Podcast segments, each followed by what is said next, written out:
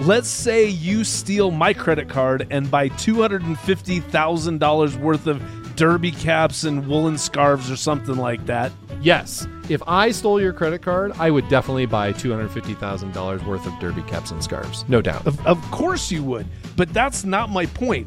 Let's say that when I found out that you had purchased $250,000 worth of derby caps and woolen scarves on my credit card, uh, when I confront you about it, if you if you were to reply like, "Oh no, you caught me, my bad," and then you immediately Venmoed me two hundred and fifty thousand dollars, like you just had two hundred fifty thousand dollars sitting in your bank account, if you did that, then I am absolutely going to have to believe that you stole way more than two hundred fifty thousand dollars from me. Because how the hell else would you have two hundred fifty thousand dollars just sitting in your bank account? Because the 250,000 that you stole from me, you already blew that on derby caps and woolen scarves. If you'd like to earn CPE credit for listening to this episode, visit earmarkcpe.com. Download the app, take a short quiz, and get your CPE certificate. Continuing education has never been so easy. And now, on to the episode.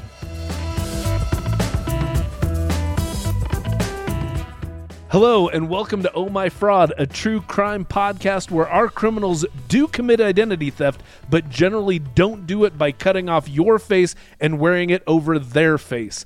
I'm Greg Kyte. And I'm Caleb Newquist. Caleb, uh, before we get into it, I'd love to read a listener email real quick if you don't mind.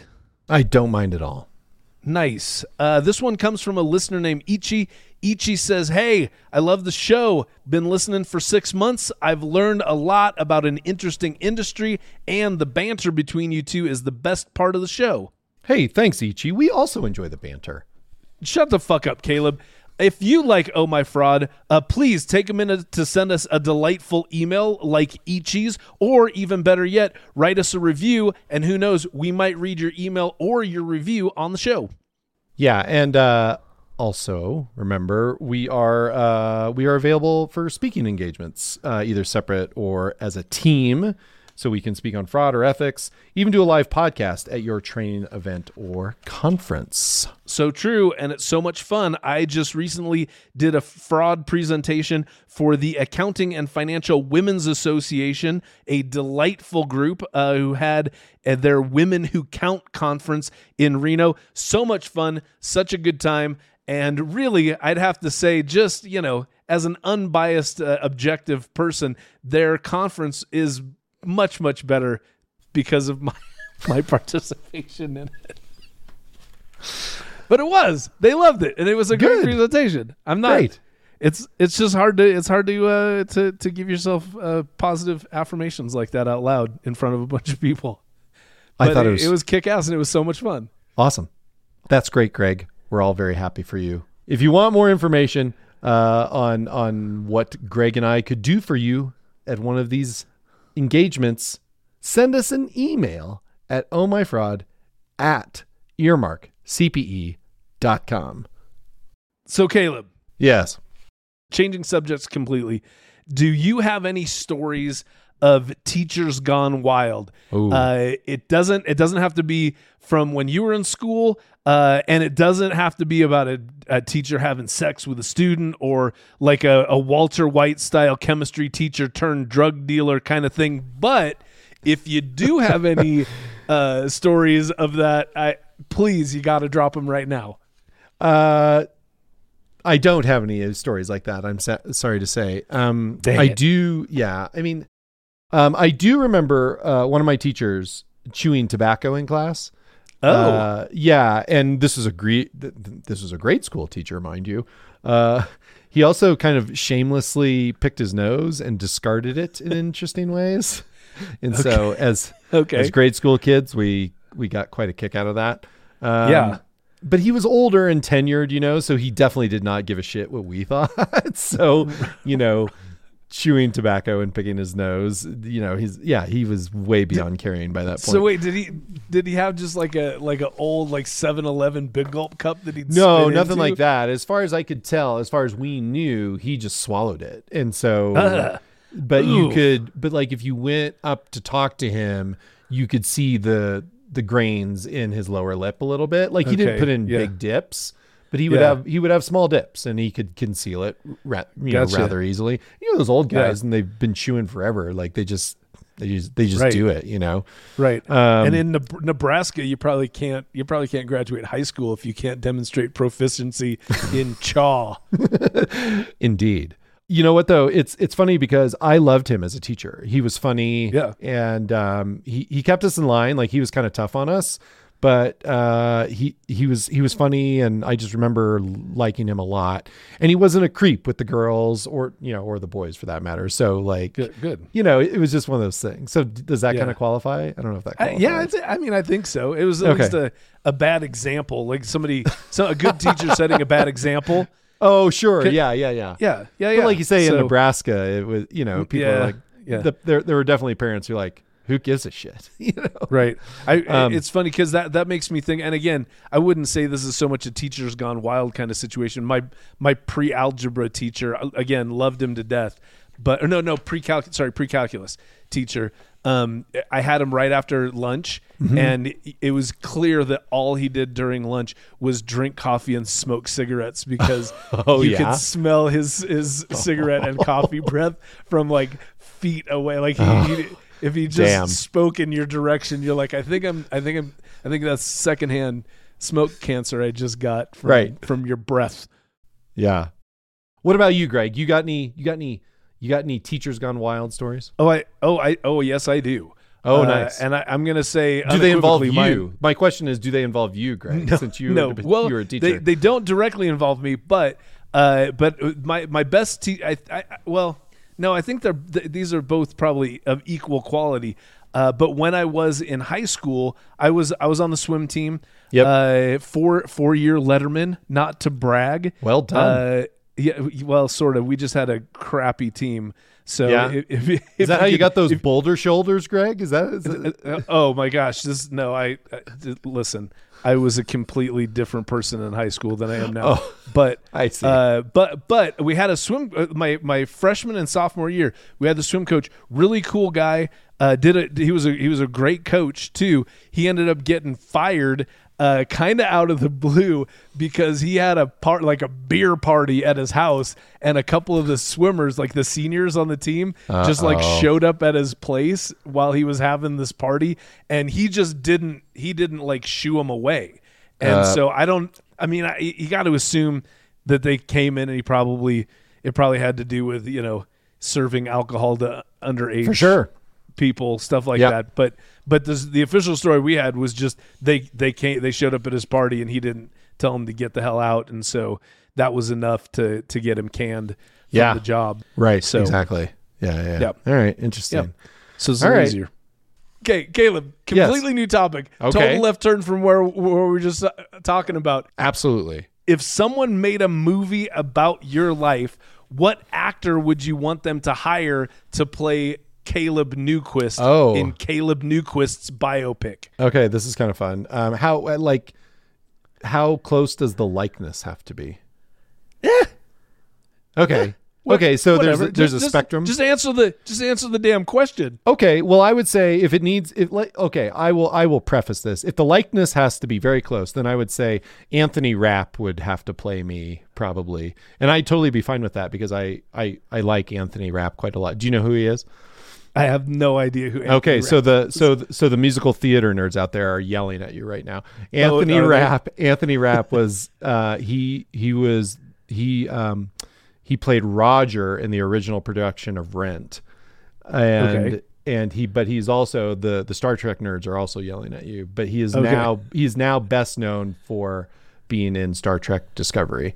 And I do not Okay. remember his character's name, but that's the most recent thing that he's in. But he's uh, he's mostly uh, he's mostly known in the theater world. Okay. Okay. Yeah. What about you? Meryl- well, well, it's Samuel L. Jackson all day long. oh, fine I- choice. if if if uh, I- I would settle for Chris Hemsworth. Um, because I figure if you give him some glasses, shave his head, and make him wear like a really heavy coat, Yeah. then I think he and I would look indistinguishable. Of course. But my first choice, unquestionably, Samuel L. Jackson. And the reason why this is impertinent at all to today's episode is because today's fraud takes place in a public school district in New York. And it's such an amazing story that they even made a feature length movie about it. But unfortunately, that movie didn't star Samuel L. Jackson.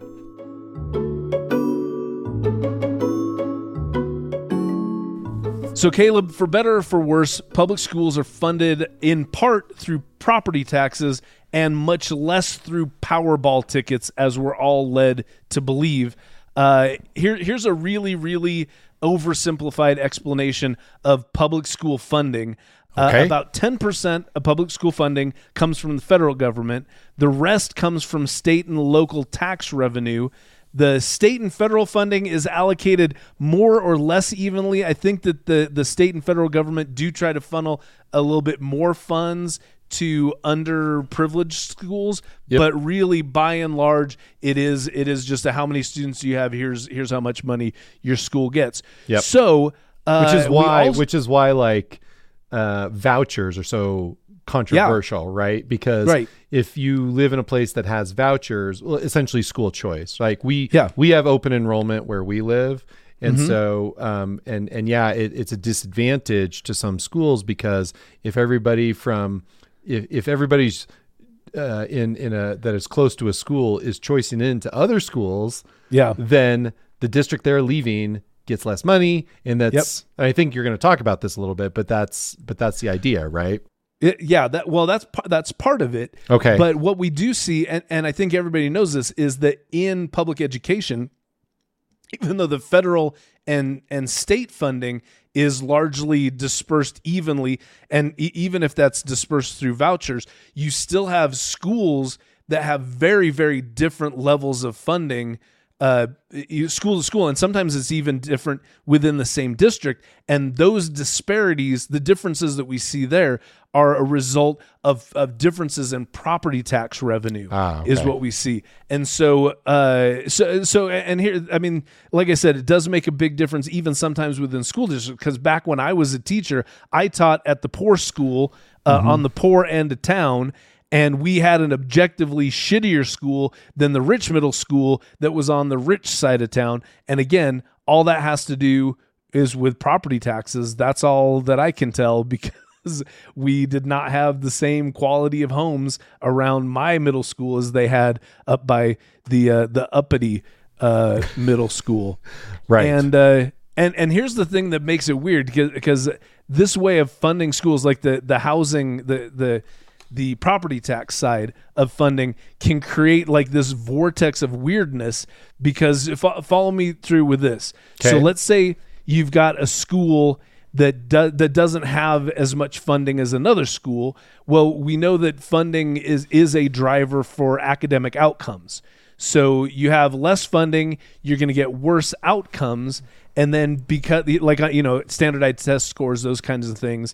Um, and because of, of those sorts of quality metrics, when people are shopping for homes, because you, you you've purchased a home, I'm sure your Yep. realtor said, "Hey, this home is within the boundaries of these schools." Yes. and then you can check those schools out. So if you're in a and and I know I know for a fact that parents do that's a very big deal to them is to see where their kid is going to go to school if they pick this certain home. So if the school has crappy quality metrics, uh, people are probably not going to be as motivated to buy homes in within the boundaries of that school. Right. and then supply and demand there's less demand for those homes. Therefore the property values go down. And if property values are down then they're not going to collect as much property tax revenue from those Right. homes. And then those schools that were already poorly funded are even more poorly funded. And that leads to even more bad quality metrics and bad standardized test outcomes hence the vortex of weirdness where bad school gets worse and you can see the opposite happen too where you have a great school people want to live there that's driving up the home value driving up the property tax revenue giving more funding to that school district or to that school that sort of thing Now let's switch our attention to a specific school system in New York, the Roslyn School District. Located on Long Island, it's about 27 miles outside Manhattan. A diploma from Roslyn High School, which is the district's only high school. Is that true? That's Yeah. that's wow, weird. Yeah. Okay. It's only one, high school. one high school district. Okay. Seems pretty small to me. Yeah, it means you've got a good chance of getting into an Ivy League school. 95% of Roslyn High School graduates go to college compared to 62% nationwide, and 25% of Roslyn High School graduates get into highly selective colleges like Harvard, Yale, or Brigham Young University. And it says here, woot woot, go Cougars. And I don't, am I supposed to say that, Greg? Sorry. Yeah, yeah. You're supposed to say it with like you mean it. Damn it. uh, actually, just kidding. There's no Mormons in New York anymore. They all left in 1833. Uh, they got kicked out in 1833. They got kicked out in Yeah, 1833. yeah, They were they were asked to leave. Yeah, yeah. And it's it's a good story. So look that one It up. is. Anyway, the incredible success of the Roslyn School District was largely due to the leadership of the district's highly respected, maybe we would say venerated, superintendent, Frank Tassone. Okay? Frank was hired as the Roslyn superintendent in 1992 and just a few le- just a few years later was named the man of the year by the Rotary Club. Which I think is so interesting because a Rotary Club is like a business. Like it's it's all the the old business guys having lunch and and uh, And they wear funny hats and stuff? Or do they no, I don't think the Rotary Club does. They don't but have the it's funny not. hats, okay. uh, yeah, uh, it, it's not necessarily. You usually don't get a whole lot of representation from uh, government bodies in your Rotary clubs. All right So the then. fact the fact that he was named Man of the Year by the Rotary Club, I th- I think that means he was a mover and shaker. He's out there. You know, he he was a man of the people. He was getting getting people to know who he was. He was influential beyond the boundaries of his school district. Work in the community, right? Exactly. Yeah. Yeah. Okay. Um, yeah. So Frank Tassone was adored by parents, teachers, and students alike. One of his assistant superintendents was quoted as saying, Frank really was the master. I mean, this guy was loved. He walked on water. And I think that endorsement technically makes him the Lord and Savior of public education. Don't you, Greg? I think I think I yeah, blasphemy, blasphemy be damned. Yeah, I think Yeah. I think that did. Right. Yeah. Right. All right. Another kind of fun fact about Frank he was always dressed immaculately like a CEO of a Fortune 500 company. And his uh, CV included a master's degree in languages and literature. And he also had another master's degree in educational administration and a doctorate in educational administration. And most people with that much higher education are not public school superintendents. They're usually neurosurgeons or something else quite fancy. And I have to say, I'm going off script here a little bit, but a superintendent is kind of a fancy job. I have to say, like superintendents are are generally they. It's not positions of power per se, but they do have a lot of influence and they do have a lot of. I, there is kind of a political nature to it sometimes, like. They're not. Are they always appointed, or they're? It, it, you have to. It's. It's not an appointed position, is it, or does it depend? Not not well, it depends on what you mean by appointed. It's in the districts that I worked in. Yep. It was it, it was it was an em- the the superintendent was still just an employee. Yeah, you just got hired. of the You were- district. yeah. But but I think I believe you were hired by the school board, and the school board is a voted uh, is a body that's voted on. Right. So That makes uh, uh, sense. so at that point, you go, really, what's the difference being hired or being appointed? It's pretty much the same thing. So, so yeah, but but it also is the, within public education. There's not a higher position that you can get in a school district than I mean, superintendent. You're the pres. You're the- you're the C. You're the CEO of the school district. Yep. Superintendent is the boss. because of Dr. Tassone, Roslyn was one of the 10 best school districts in the country based on their test scores. And in 2002, Roslyn High School was ranked as the sixth best public high school in America by the Wall Street Journal. And Caleb, just to put that in perspective, there are over 23,000 high schools in the United States of America. Damn. And they got number six. So uh, pulling some impressive numbers there, Yeah. Frank. Not bad. Not bad. Uh, Frank Tassone also introduced foreign language classes to the elementary schools, which makes me think back to your kids being in elementary school. Are there is your daughter in kindergarten getting any foreign language exposure? Uh, a little bit, yeah, yeah. She Yeah. comes home with a little bit of Spanish here and there, but I don't That- think they actually don't do Spanish club. Like she's not eligible to do Spanish club until I think second or third grade. Okay, because I and and the weird thing is because we're talking. I mean, again, he started in 1992. Yeah, these are the And- '90s. Yeah, Yeah, this is the and, and early 2000s, and th- that's back when. I mean, again, I was I was still teaching back. I was teaching in the early 2000s too, and it, that was just when you would start hearing here and there of some schools. You know, s- some some high schools having languages other than French and Spanish, Right. as your only two choices Right. for a foreign language. Um, and then you know, and then it's become more you know sexier in the school uh, school districts if you have you know if you're you're able to teach Mandarin to your fifth graders that kind of stuff. But Right. Frank Frank was on the front end of introducing stuff like that. He also introduced a values education curriculum at the high school. There were free condoms in a jar in the Roslyn High Health Room, which I have to think would be so awkward if you needed one of those condoms. Yeah. Uh, what's the what's the approach there? How do you how do you uh, how do you either you're how do you off how do you a- take advantage of that without being you know completely mortified? Right, right. Uh, another thing Frank Tassone did, this was part of his values based education. He also introduced a community service requirement for graduation Hey. from Roslyn High School, um, which Terrific. again has to feed into the has to feed into the college admissions thing because Absolutely. colleges love people who do community service. So You bet. again, I think this is this all. I mean, it looked good for the high school, but it also helped them keep their numbers where they wanted them uh, to be. Frank uh, didn't work alone. He had a right hand woman named Pam Gluckin. Uh, and I, I don't know why saying the name Pam Gluckin brings me joy. She started as a treasurer for the Roslyn School District in 1990, which was a couple years before Frank Tassone was hired. And Frank gave her a series of promotions all the way up to assistant superintendent for business.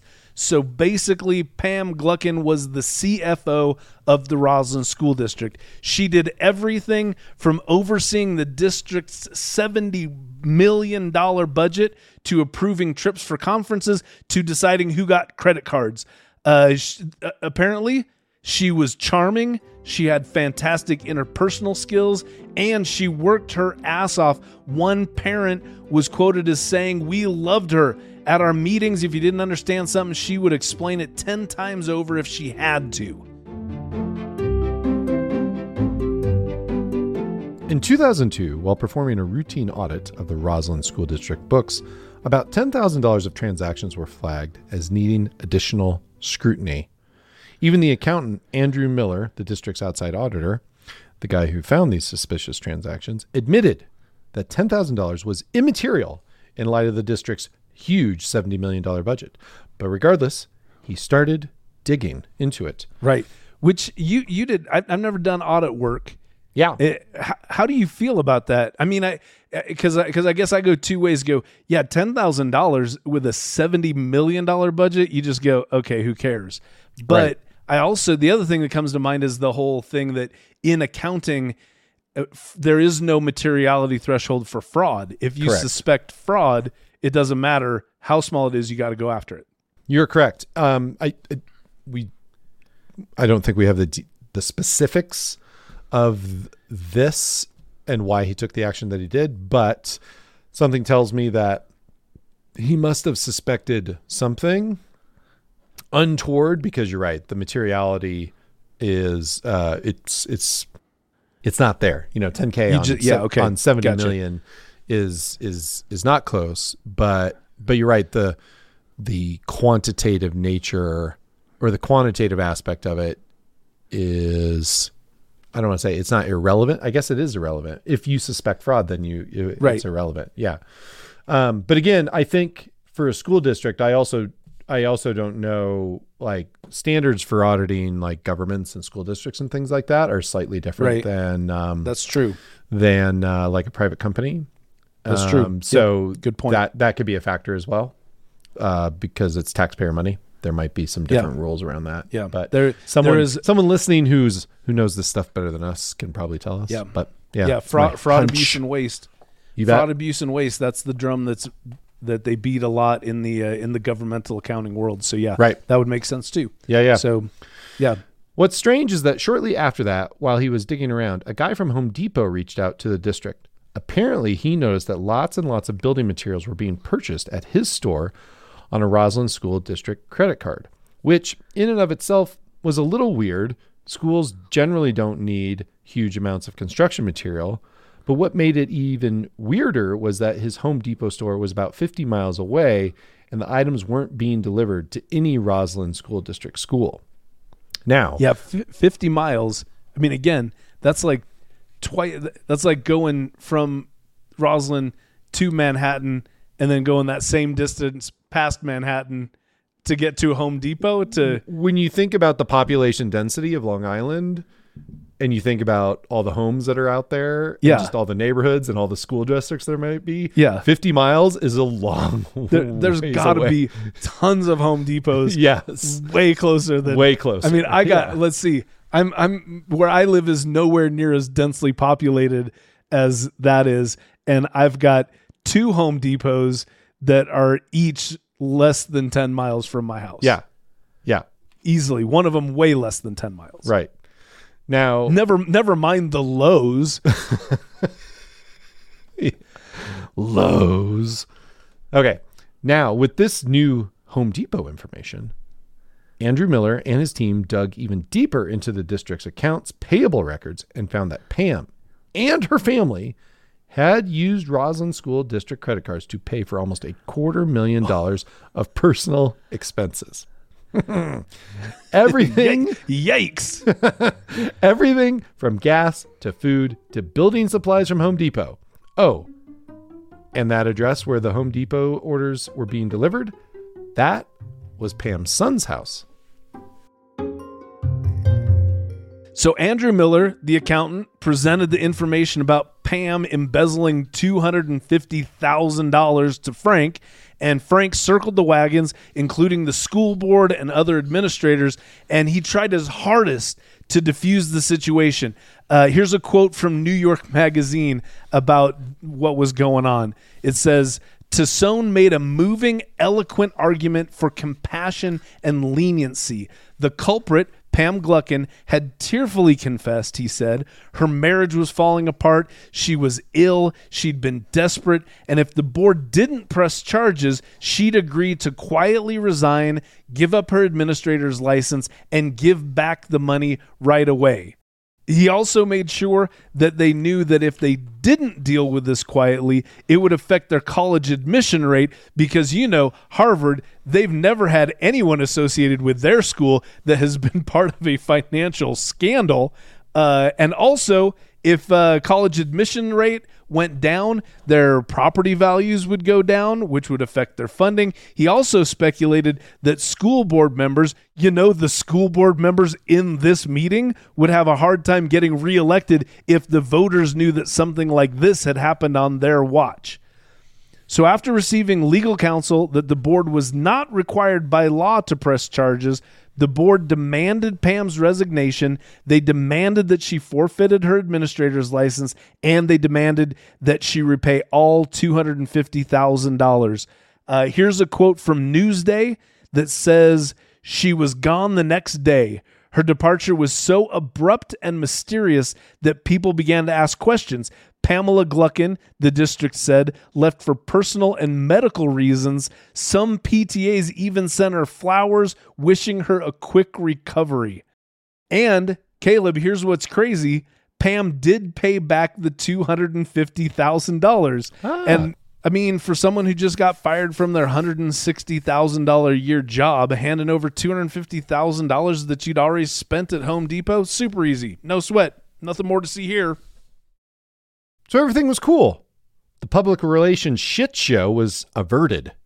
Everyone lived happily ever after.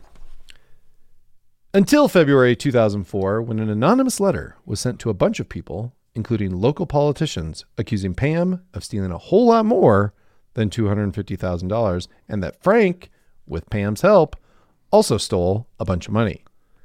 One of the letters was even accidentally delivered to Frank, which gave him a chance to get ahead of it. Now, let me just stop here to say who is the fucking dum dum who sent the letter to Frank Tassone? Right. I th- I think it was uh, what was it? I think it was one of those things where uh, I I did read the story about that. My understanding is that the letter was sent and the return address Yep. was the school was was the school Oh. district and one of them was undeliverable and so it got returned to the school district and that's how Frank got his hands on it. So it was Oh, man. it wasn't so much that uh, they sent one to him going, "Oh, you know who really needs to see this? The guy that we're accusing of stealing Yeah. this right. money." But it was just like, "Oops, oh no." Yeah. It got to him. So Frank called everyone to a meeting, everyone from the custodial staff to the administrators to the PTA. Frank said the letter was bullshit and he put the whole thing back on Pam. That someone had found out what she had done, they were pissed, and they wanted their pound of flesh. Frank, the consummate educator, even pointed out misspellings in the letter as a way to discredit it. You know, the same way you figure out that an email didn't come from the Toyota warranty department, but from Russian hackers. Right. I, I I just imagine the letter like with a bunch of things circled in red. Yeah. And you know, and Yeah. like sentence being diagrammed going, well really, you how how seriously we're supposed to take this person if with this dangling participle. I That's I- right. I don't how With could this- they Who splits their infinitives? No, I mean, ridiculous. unbelievable. Not How ca- somebody who graduated from our high school. Yeah, can't take this seriously. They can't be within the boundaries of our school district. An interesting twist in the story is that somehow the letter also found its way to both of the co editors at the Roslyn High School newspaper, the Hilltop Beacon. After reading the letter, Rebecca Rombom, one of the school paper's co editors, decided she should go to the upcoming school board meeting. She also decided to go because that's what cool kids do, right? Right. Yeah. At the school board meeting, she heard the school board president read a statement about Pam's $250,000 embezzlement and was like, that sounds like a great article for the school newspaper. So she wrote it and published it, making her the first journalist and making the Hilltop Beacon the first news outlet to cover the story. Which is pretty freaking cool. That is cool. Very cool. And if you watch the movie Bad Education, which we have not mentioned up to this point, this is HBO's dramatization of the Roslyn School District scandal. Their portrayal of the school newspaper's involvement and impact on the scandal was the second biggest departure from the real story. Uh, the biggest departure was casting Hugh Jackman as Frank Tassone. So so true. Yeah, the real Frank Tassone does not look like Wolverine. Okay. No, no, he does decidedly does not. So, in real life, Rachel Rombom didn't do in depth investigative journalism like poring through old invoices or visiting the physical addresses of suspicious, suspicious vendors. She just wrote an article that basically said that Pam Gluckin resigned because she was caught stealing. But she didn't explicitly say it was Pam Gluckin because apparently she wasn't allowed to. Shortly after the anonymous letter, the district attorney launched an investigation and Frank cooperated fully. He brought back Andrew Miller, the same accountant who had discovered the initial missing $250,000. And this time, Miller found not just weird credit card shenanigans, he also found invoices from phony companies that had been approved and paid by Pam, which brought the total missing money up to $1 million. Uh-oh. And the cap, yeah. And the cat was out of the bag. The people in the town were furious with the school board. And here's another quote from Newsday. Uh, the target of the town's fury was the school board. Letting Pam resign rather than pressing charges was seen as collusive, conspiratorial, and even Faustian, which is a testament to how good the public schools were in Roslyn because apparently everyone in the community knew the meaning of the word Faustian. And Frank, listen, Frank was pissed and felt deeply betrayed by Pam, and everybody felt enraged and betrayed right along with him. And so at this point, he wasn't just the leader of the Roslyn School District, he was now also the leader of an angry mob. But the probe into the district's finances changed all that when even more disturbing information surfaced, like the district paying the rent for Frank's Upper East Side apartment, the district paying for Frank's Mercedes, the district paying for jewelry and skin treatments for Frank, and also paying for over $33,000 of his dry cleaning. Yikes. Understandably, the town's wrath turned to Frank. When he was confronted about these payments, Frank said, Look in my contract. It covers all reasonable expenses. Which I think is fantastic. It's hilarious. fantastic. Is I, how am I supposed to how am I supposed to do my job if I don't have a car to get from my Manhattan apartment to uh, 27 miles out here to to Long Island? How am I supposed to how am I supposed to function if I can't get a good night's sleep? I need an apartment to be able to to rest in. These are all reasonable expenses. They also found a company called Word Power that the Roslyn School District had paid about $800,000 over 12 years. And the business address for Word Power was Frank's home address, and the person who owned and operated Word Power was Frank's decades long life partner, Stephen Signorelli. The school board relieved Frank of his duties on June 4th, 2004.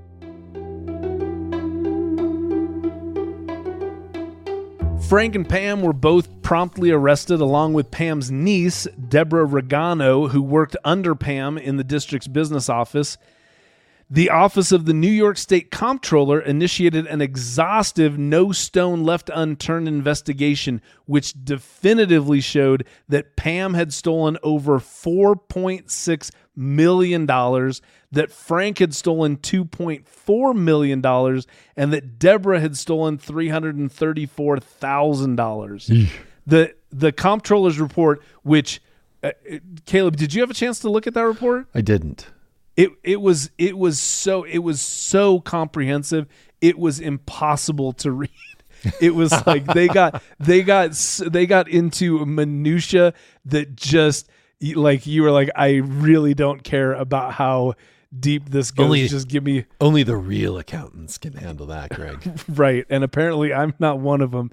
But that comptroller's report also showed that Stephen Signorelli received almost $900,000 of ill-gotten gains. So he also got Oh. arrested. He also got indicted. Damn. And all in all, that comptroller's report traced misappropriated funds to 29 different individuals. But what's weird is only these four were prosecuted. And an even weirder thing is that the report shows a line item that shows $1.5 million of money was missing, but was, quote, not traceable to an individual which in my mind means it absolutely went to either Frank or Pam, right? Don't you? Like where else? It's got to be. I don't know. It- yeah, Like, it's got to be. That- Fra- that's a very strange way to describe that. Right. Like trace it to to what? Like a an entity? I don't know. Like I, th- I think they just were like, here's a bunch of money that we know was fishy, but we don't know where it landed. hmm. I think I think it was it was mostly like here's the bounds of what we can definitively say based on our forensic audit. We can definitively say this money's gone, but we can't definitively say where it went. Where so it went went. to Pam and Frank. That's what I'm saying. That's my fab that that's my that's me connecting dots Gotcha. that these that that these forensic accountants were too too scared to do. gotcha. That's makes sense. but another interesting thing yes. when we think when we think about all that when we think about the 1.5 million that was not traceable to an individual when we think of the other 25 people who were implicated but apparently the district attorney didn't have the resources to go after all of them or maybe didn't have a strong enough case they felt to Well, take it smaller. to court They were probably smaller players, right? They they they were. There was one actually. The one of them was shown to to have taken more money than Deborah had. There was Oh. Deborah was actually uh, the the fifth largest person uh, in terms of just money that was traced to them. So there was somebody else that they didn't think they had Yeah, as uh, but then yeah, it went it went down pretty precipitously after after Deborah Recano. Then we're but but still we're talking. You know, there's people who had over hundred thousand dollars that and many that had in the you know dozens of thousands of dollars that was traceable to them. So it was it was a pretty extensive list, and it wasn't. I mean, again, if you're talking about on an individual level, didn't seem like an immaterial amount of money that went to any of these people that didn't get prosecuted. But Right. what's really weird is they found 11.2 million total that was missing, but about 3 million of that was basically just written off by the legal system, either as oh. untraceable to people or just people were not going to prosecute. So that's Damn. that's a huge chunk. That's about, you know, that's close to 25% of the money that was missing that like I said was just basically written off. And here's a, here's another great quote from Newsday. At the sentencing hearing, a school board trustee said, You stole taxpayer money that was earmarked for the education of our children. It's hard to imagine a more heinous crime. Um, it's actually really easy to imagine a more heinous crime. This Yes. this is just me spitballing here, but let's go with Frank murdering students, uh, eating their flesh, and keeping their bones in the crawl space under his office. That's just right off the top of my dome, Caleb, and and way more heinous. Seems heinous. Uh, yeah, way more heinous. on an order of magnitude more heinous. Yeah, I'd say clear, objectively more heinous. Uh, and, and and I'm also saying maybe uh, Roslyn schools aren't as great as everybody thought because it seems like their school board trustees maybe don't know the meaning of the word heinous. Faustian? Yes. Heinous? Nah. Nope. if it's if you say heinous, I need blood. yeah. Yeah. It's got to make That's- it's it there there has to it has to make you feel like, "Oh, Hannibal, Hannibal Lecter must have Right, made right. an appearance." That's that's another chant that would happen at school board meetings. They'd go, "When I say Hannibal. heinous, you say blood. Heinous, blood. blood. you know it. You know the cheer." I do. I do. now, Greg, this story has an interesting epilogue. In March 2004, the district submitted claims to three of its insurance companies. The district had policies with each of these companies that covered things like employee theft. The total coverage was something like $28 million. Knowing insurance companies, I'm sure Roslyn would have had to fight tooth and nail to get the insurance companies to pay out on the policies, but here's what really happened. All three companies denied the district's claims on the grounds that the district failed to notify them promptly as required by the terms of the various policies. Damn. Yeah. Damn. By letting Pam go quietly for the initial $250,000 back in 2002, the district forfeited its right to collect any insurance proceeds on the policies that they had in place to protect themselves from these kinds of losses. That's Oof. savage. And they say insurance companies are faceless. I yeah. Right. And they say you're in good hands with Allstate. Allstate. But yeah, I, these guys cl- clearly their their uh, employee theft loss was not underwritten by Allstate. right. That's what I've got to. That's what I, I've got to believe. Right. Here's another weird thing. Even after Pam was arrested and convicted, she still continued to receive a $50, $55,000 annual pension from the Roslyn School District. And to her credit, by 2011, she had reportedly paid back about half of the 4.6 million that she had stolen. That's that's that's impressive. Not bad. I kind I, I kind of but I, but I gotta think. I mean, again, they don't really break that down, and part of me wonders how much of that was assets that they had Yeah, sold. confiscated from her Yeah, as well. Yeah, because maybe. apparently she had uh, like a couple of homes, like like Mm-hmm. her primary residence, like a beach house in the Hamptons or something like that. Yep. So, uh, yeah. So, but but still, pay, I think that kind of restitution being found is is pretty uh is nice to hear. It's a good outcome Yeah, for in the a district. bad situation. For a district that can't get their insurance policies to pay out on their employee theft. No That's kidding. pretty good. Even more interesting, Frank had a golden parachute in his employment contract, so he collects over $170,000 every year from the Roslyn School District, and he will continue to receive it for the rest of his life.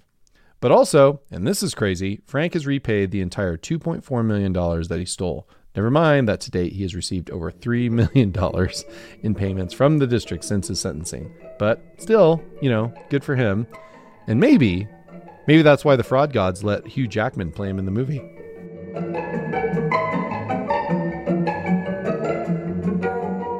All right, Greg. Did we learn anything?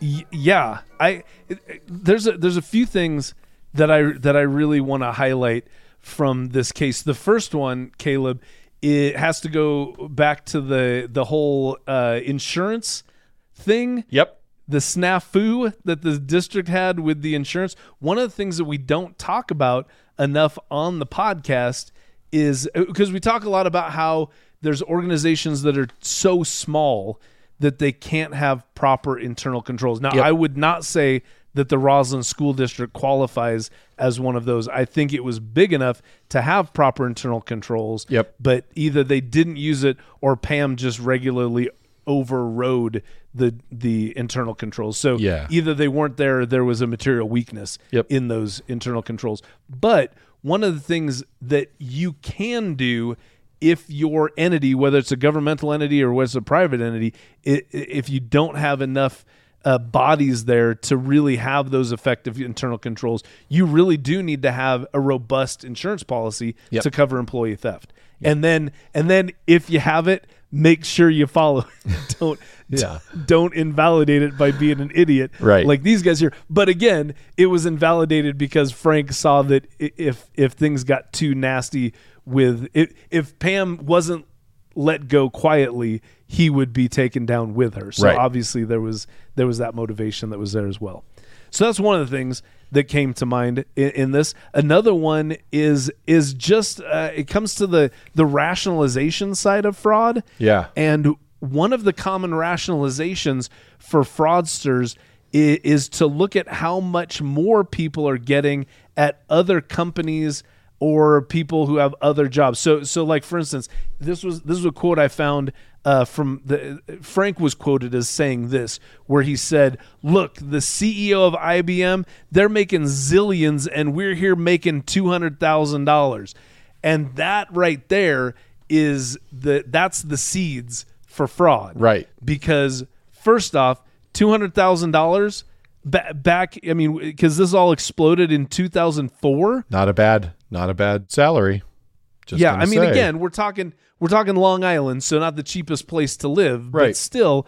I did what I did look up uh, median household income for New York State in 2015, and the median household income was fifty six thousand dollars. But okay, like we said before, Frank had two master's degrees and a PhD. Yes. And he lived, so he's probably going, oh, you know, kind of like we were joking. People who went to school that long were neurosurgeons. Yeah. And neurosurgeons are making more than $200,000 a year. for sure. Plus, the dude had an apartment in Manhattan. And Yep. I'll tell you, if there's ever a place to go, I mean, one of the best places to go, if you just really want to feel poor, is is go to Yeah. some place like Manhattan Yeah. and look at how people how some people are living there. So if he's if he's constantly being you know in front of a parade of people who who to him they're like this guy's got an easier job this guy hasn't gotten as much education Yep. but they're making so much more money than me then all of a sudden that's when you start going oh you know what my reasonable expenses are $33000 worth of dry cleaning my reasonable expenses is a, a luxury apartment and a mercedes so Yeah. I think I think that's that's a very interesting aspect of this of the rationalization side of things. Yep. Uh, I also thought it was it was interesting, maybe even cool, how Frank got everyone to collude with him. Yeah. uh, just just to make this go away because because everyone's motivation was like aligned for this to for, for everybody to basically pretend like this never happened. Right. Because he, he got Pam to agree to resign and return the two hundred and fifty thousand dollars because Pam probably knew that she had stolen way more than two hundred fifty thousand dollars. Right. So if she's like, if he's like going, listen, get out of here with just having to repay the two hundred fifty thousand dollars. The rest of it, just shut the fuck up about that. yeah And and everybody's fine. But then obviously, so that that makes her want to resign quietly. She's not going to want to throw Frank under the bus because of that. But then he got the school board to agree with the deal to let Pam go quietly because uh, because it, it would hard be hard for them to get reelected. Like we said, if if something like this happened on their watch, he got the auditor to help because the auditor knew that he fucked up. Because what did this guy, the Andrew Miller guy, he came back three different times to re to to to look into the books more closely Yeah. and every time found more i'm surprised that he that he was brought back as many times as he was that was a that was a weird part of the story um and and it was it was probably uh artistic license in the in that uh bad education movie the hbo movie Yep. but even in that, it showed a scene where the student editor of the school newspaper didn't want to run the article because it made Dr. Tassone look bad. And he was like going, but Dr. Tassone is writing my letter of recommendation to get into Yale or something like that. Right. So even even from the newspaper, they're like, I could the we need to run the story on the one hand, but on the other hand, this could have bad consequences for me. So it's just bizarre how everybody that this scandal touched was was really had some sort of benefit Yep. to having it just not not come to light. Yeah. Which was which which, which again, Caleb, we've we've kind of hinted at this before because we still don't know if it's if we're at a point yet when I can tell the full story of the the fraud that happened at my company. Right. But it was a very similar thing where nobody wanted it to come out because everybody everybody was afraid that the stakeholders would want their heads if it was found out that a fraud of the magnitude that happened at my business if the other owners found out about that the ones who weren't the managing members or on the board that sort of thing so Yeah. it's a it's a very real and very interesting kind of interpersonal and psychological dynamic that happens with a lot of frauds Yeah. This is kind of a. I, I don't know how many people have listening have seen the movie, but one thing that's important to remember is um, Hollywood always writes its own story.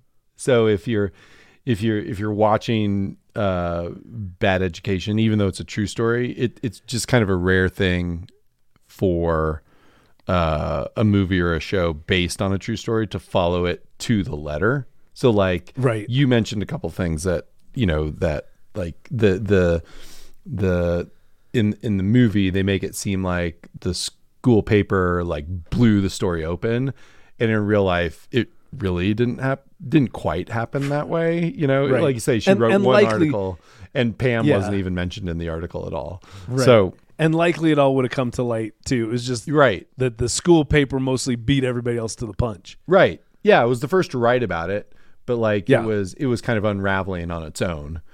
And Exactly. um, I read one interview uh, with Tassone after he was out of jail, uh, where he said he thought that the movie he saw the movie and he thought it was like forty to fifty percent accurate. And I think he's maybe lowballing a bit, but he's also not wrong. Like the Hugh Jackman character. You know, in the movie, has an affair with a, a former student, and Tassone said that he never ever did that or would have done that. And I guess I'm inclined to believe that. You know, I mean, Yeah. even though he stole millions of dollars, that doesn't mean right he's going to sleep with a former student, you know? right Um, right. Which brings me to another point, Greg, that I want to discuss with you, which is um, do you uh, think that Frank and Pam were good people who did a bad thing, or were they just bad people who did a bad thing? That and see, and I hate, especially after doing this podcast for as long as we have, I hate that kind of question. Yeah. because because because I I guess my my knee jerk reaction is go bad people. They're just bad people. Yep. But then but then I go mm, maybe they're just normal people who made bad decisions Yep. which I think is a different thing. And then there's also part of me that goes, oh, because because listen, Caleb, I've been reading a lot of books that have been uh, featured on Oprah, and so uh, because of that.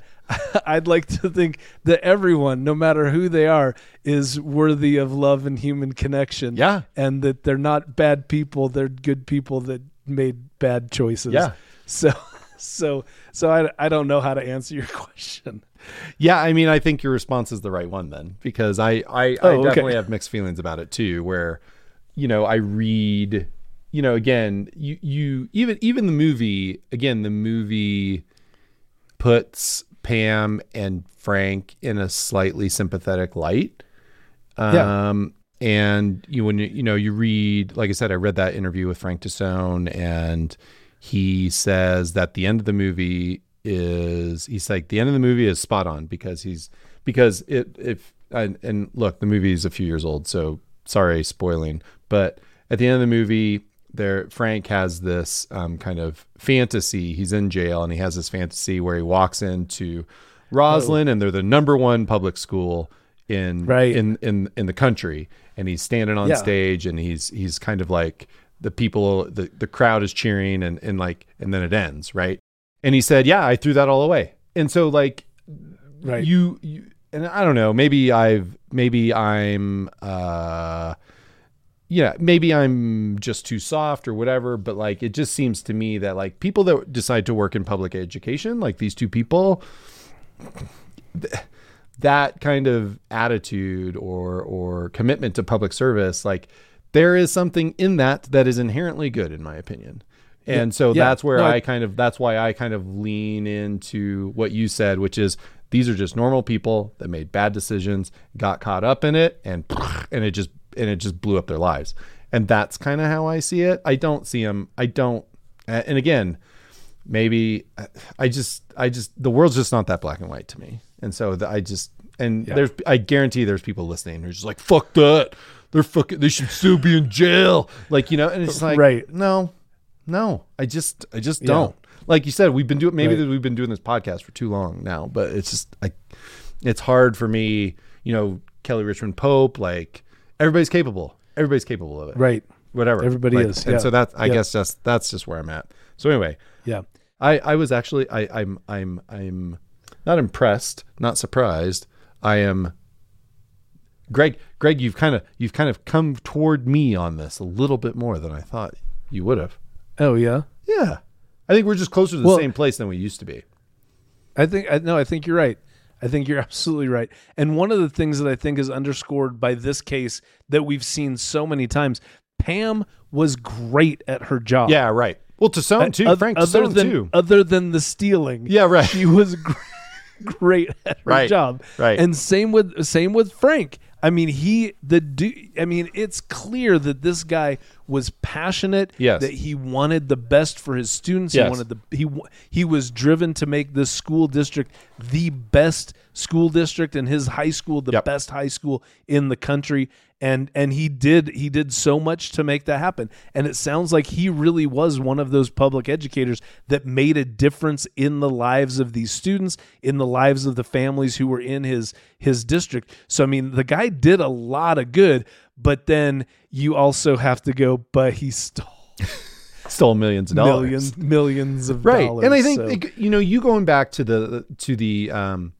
uh, the rationalization bit about you know he's talking about ceos making millions of dollars and there are all kinds of people out there who like flashy shit okay yeah the yeah, yeah. vast majority of them do not still steal mil- millions of dollars right right Right? right and Yeah. the other thing is, is like because this is America, there's always going to be someone who has flashier shit than you do. So Oh, yeah. So Oh. th- it is. It's it's one of those things where like I, I don't want to talk about temptation because temptation is not technically part of the fraud triangle, but like in terms of like the coveting that goes on. Yeah.